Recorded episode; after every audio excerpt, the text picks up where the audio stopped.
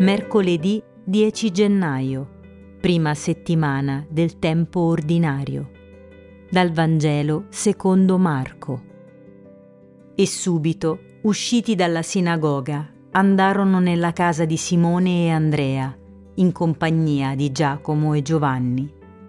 La suocera di Simone era a letto con la febbre e subito gli parlarono di lei. Egli si avvicinò e la fece alzare prendendola per mano. La febbre la lasciò ed ella li serviva. Venuta la sera, dopo il tramonto del sole, gli portavano tutti i malati e gli indemoniati. Tutta la città era riunita davanti alla porta. Guarì molti che erano affetti da varie malattie e scacciò molti demoni, ma non permetteva ai demoni di parlare, perché lo conoscevano. Al mattino presto si alzò quando ancora era buio e uscito si ritirò in un luogo deserto e là pregava. Ma Simone e quelli che erano con lui si misero sulle sue tracce, lo trovarono e gli dissero, tutti ti cercano. Egli disse loro, andiamocene altrove, nei villaggi vicini, perché io predichi anche là per questo infatti sono venuto. E andò per tutta la Galilea, predicando nelle loro sinagoghe e scacciando i demoni.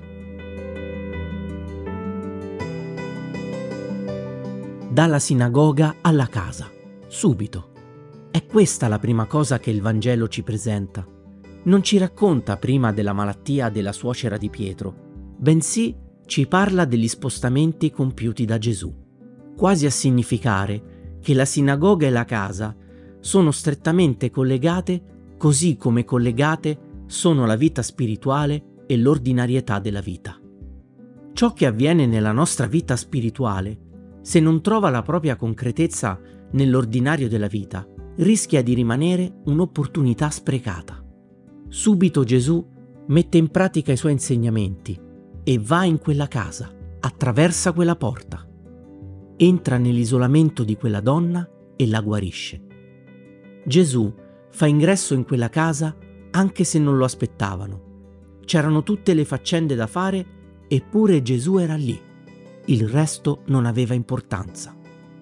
Quante volte nella nostra vita permettiamo al mondo esterno di appropriarsi dei nostri spazi, non rendendoci conto della presenza del Signore?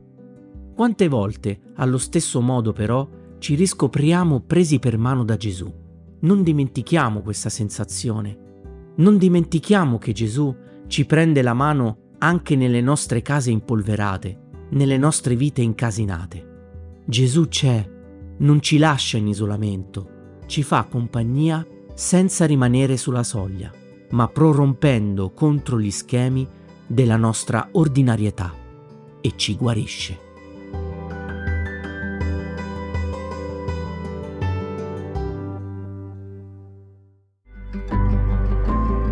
Alta Frequenza è un podcast dell'Azione Cattolica Italiana, realizzato dai giovani per i giovani, per accompagnare quotidianamente la preghiera personale attraverso la meditazione della parola di Dio. Alta Frequenza è prodotto dalla Fondazione Apostolica Mactuositatem. La voce, la sigla, la supervisione del suono e della musica sono di Senape Production.